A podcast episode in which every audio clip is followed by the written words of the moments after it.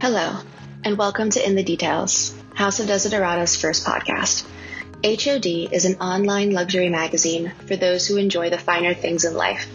The best parts of all luxury brands is the attention that they give to detail, so we decided to highlight these while speaking with the brains behind their operations. I'm your host, Gabrielle Holiday, and today we are talking and diving deep into the details with Elizabeth Grace Hand, the founder of Stalle Studios. Stalle Studios is a warm and comforting island in the sea of busyness that covers Manhattan, and Elizabeth is the light behind it all. Our co founder and editor in chief, Sonia, visited Elizabeth, and after just one treatment, she was wowed by the results as well as Elizabeth's knowledge of the industry and her attention to detail.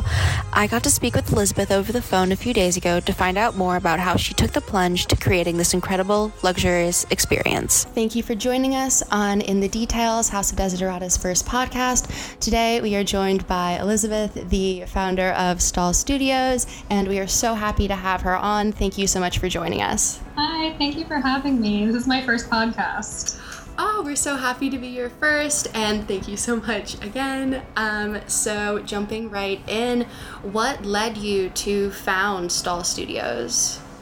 So it was really an accident. I mean, looking back, I did always want to start my own studio because I felt the spa space at the time was missing that boutique customized kind of experience. But I really don't think I would have had the nerve to ever do it if it didn't happen that the way that it did. Like, I don't think I would have just gone off on my own. Um, so, what happened was the spa that I was working at for years we closed um, last July, so like July 2021, and we didn't have any kind of real definitive answer as to when we'd be reopening. So not only was I out of a job, but all of my clients who were looking for um, facials that were coming regularly, they didn't have anywhere to go. So I started looking for a space in New York, which is similar to looking for an apartment in New York. I learned I'd never done it before. Look for commercial space. Um, a little scary, but um, I finally found a space and I signed a lease. i um, not knowing if my clients would still come to me, if I wasn't at my last place of work.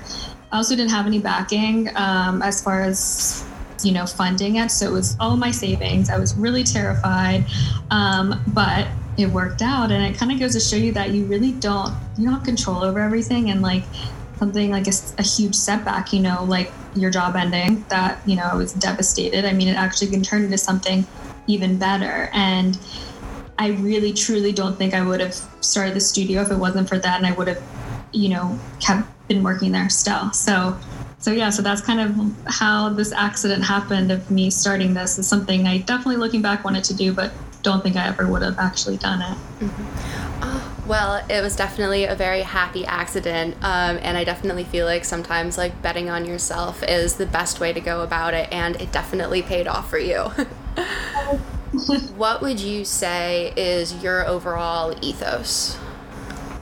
So I think my overall ethos, like I think like one in particular that I also think is really important in my field of work, um, is kind of to make others around me feel happy, safe, like love, accepted, and important. I think the beauty industry or like the world in general, you know, you can you can start to feel insecure. I mean, the beauty industry can manipulate consumers like by preying on insecurities, promoting unattainable beauty standards, and we're also bombarded with edited images all day on our phones. And you know, I can see like actually the impact it is making. A lot of my clients come in saying like I have the worst skin, and none of the, none of them do.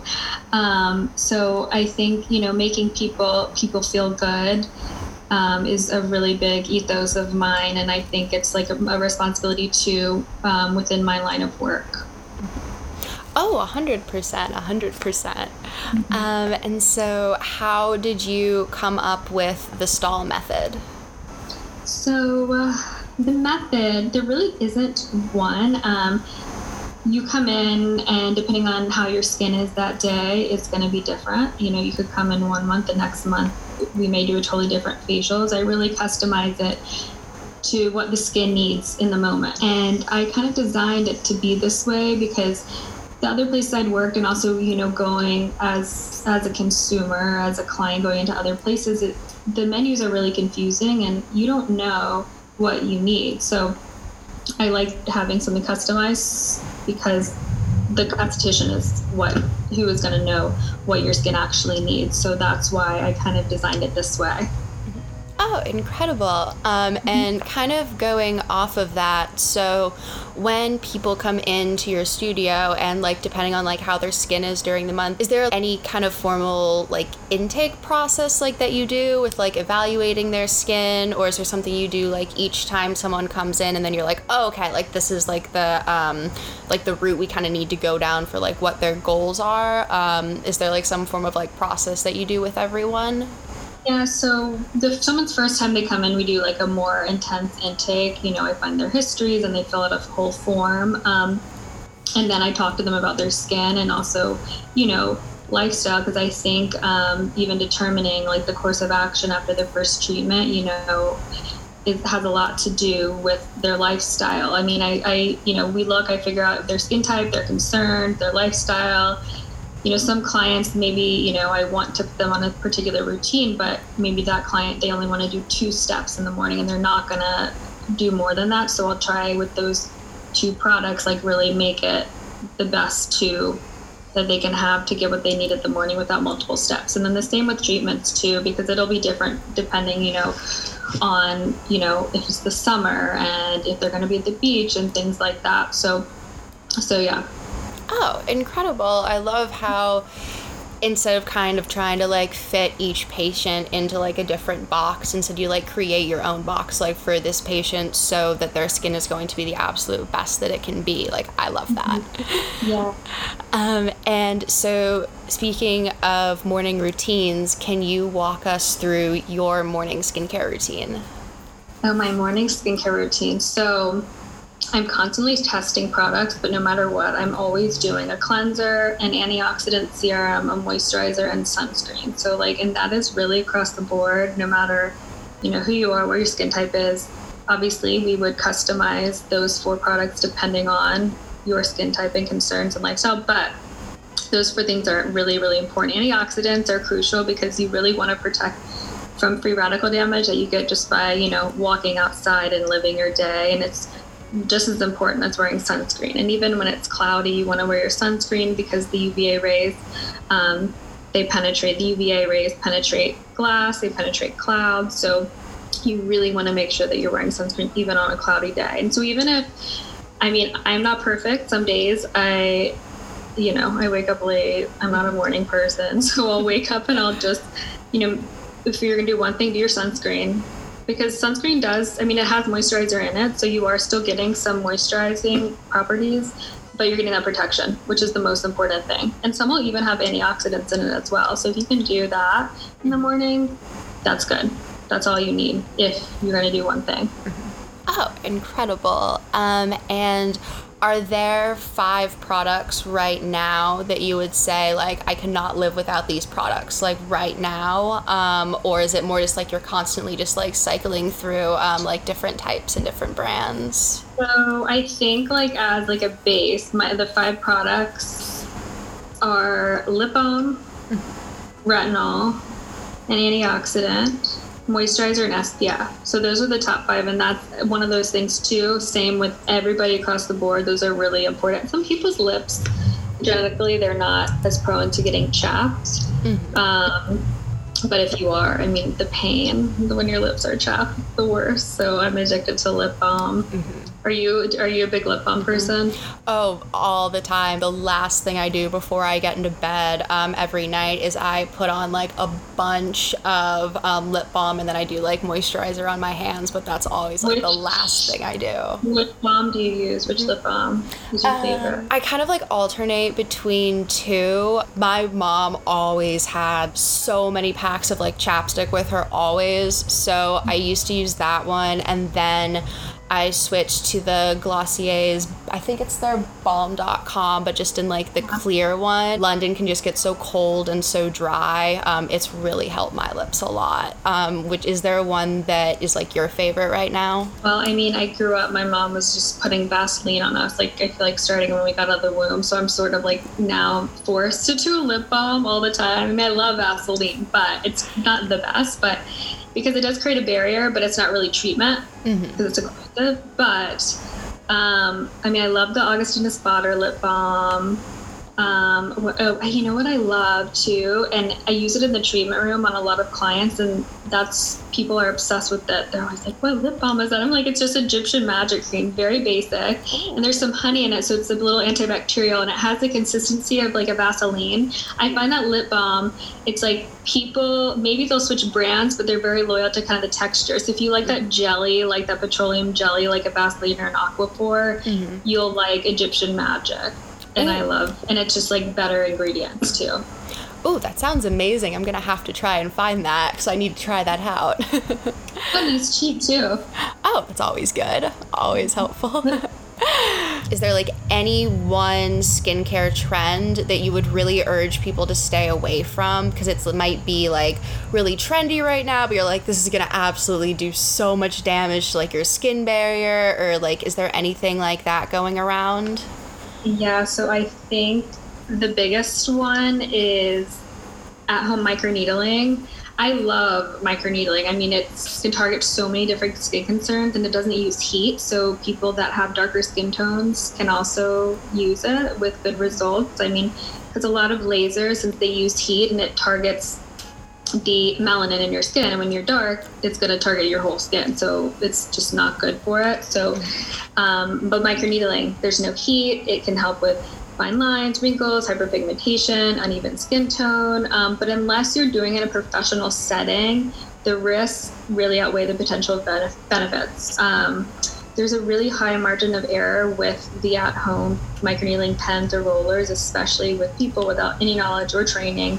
I mean, the wrong needle size can cause scarring, discoloration, injury, and then a big thing is how sterile it is. I mean, it's so easy to spread bacteria on the skin, and it can lead to serious infection um, as well as breakouts. Uh, so, I don't love microneedling. I think that would be the big thing. These at-home microneedling pens. Wait, do it in a professional setting. It's totally fine.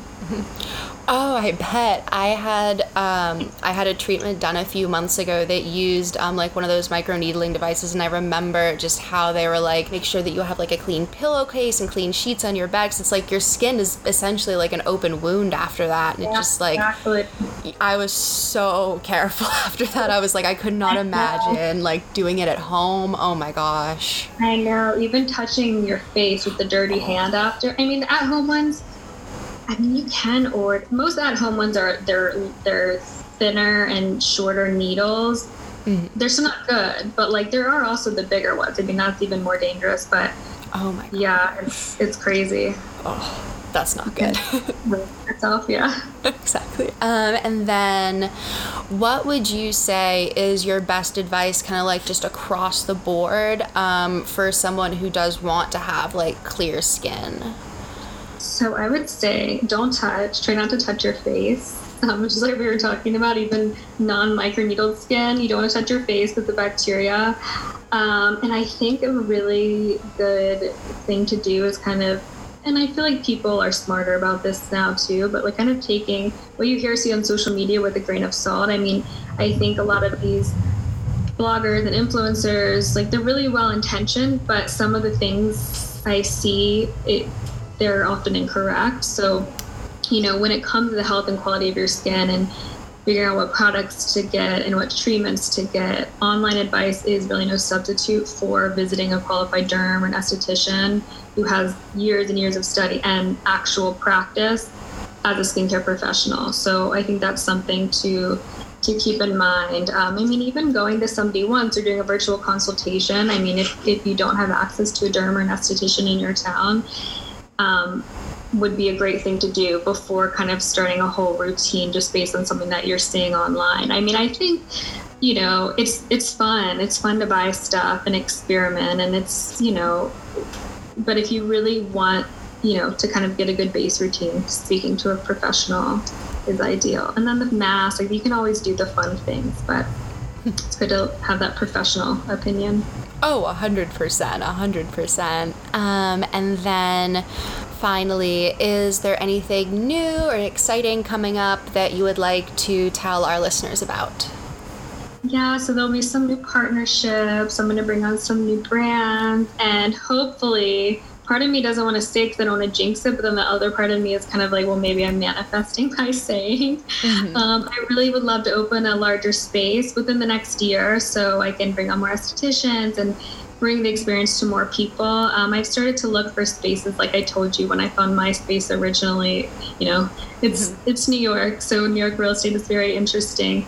Oh, um, so I'm still looking, but I'm really hoping that I will find the perfect space, and then we can see more people. Because right now I just have the one treatment room. Mm-hmm. So. Yeah. Oh, well, that's so exciting. And I wish you the best of luck at finding a space, especially in New York right now, with just like, oh, I feel like a lot of my friends um, are just like looking for like new apartments or like going through like lease renewals, and they're like, it is no. so hard right now. Oh my gosh, I think that's the worst thing right now is renting an apartment. It's really bad. It's it's not good. I'm not looking forward uh, to when we move back in two years and I have to start doing that. Let's hope in two years everything is back to normal. I hope so. Hope. I really hope so. I'm sure it'll be fine then. Oh, amazing. Oh, well, thank you so much. Oh, well, thank you so much for joining us on our podcast. And make sure to check out our article on Elizabeth Ann Stalle Studios on houseofdesiderata.com. And just thank you so much uh, for being here and speaking with us. Thank you so much for having me. In the Details is created by House of Desiderata and produced by Gabrielle Holiday. Make sure to subscribe and check out our website for more articles.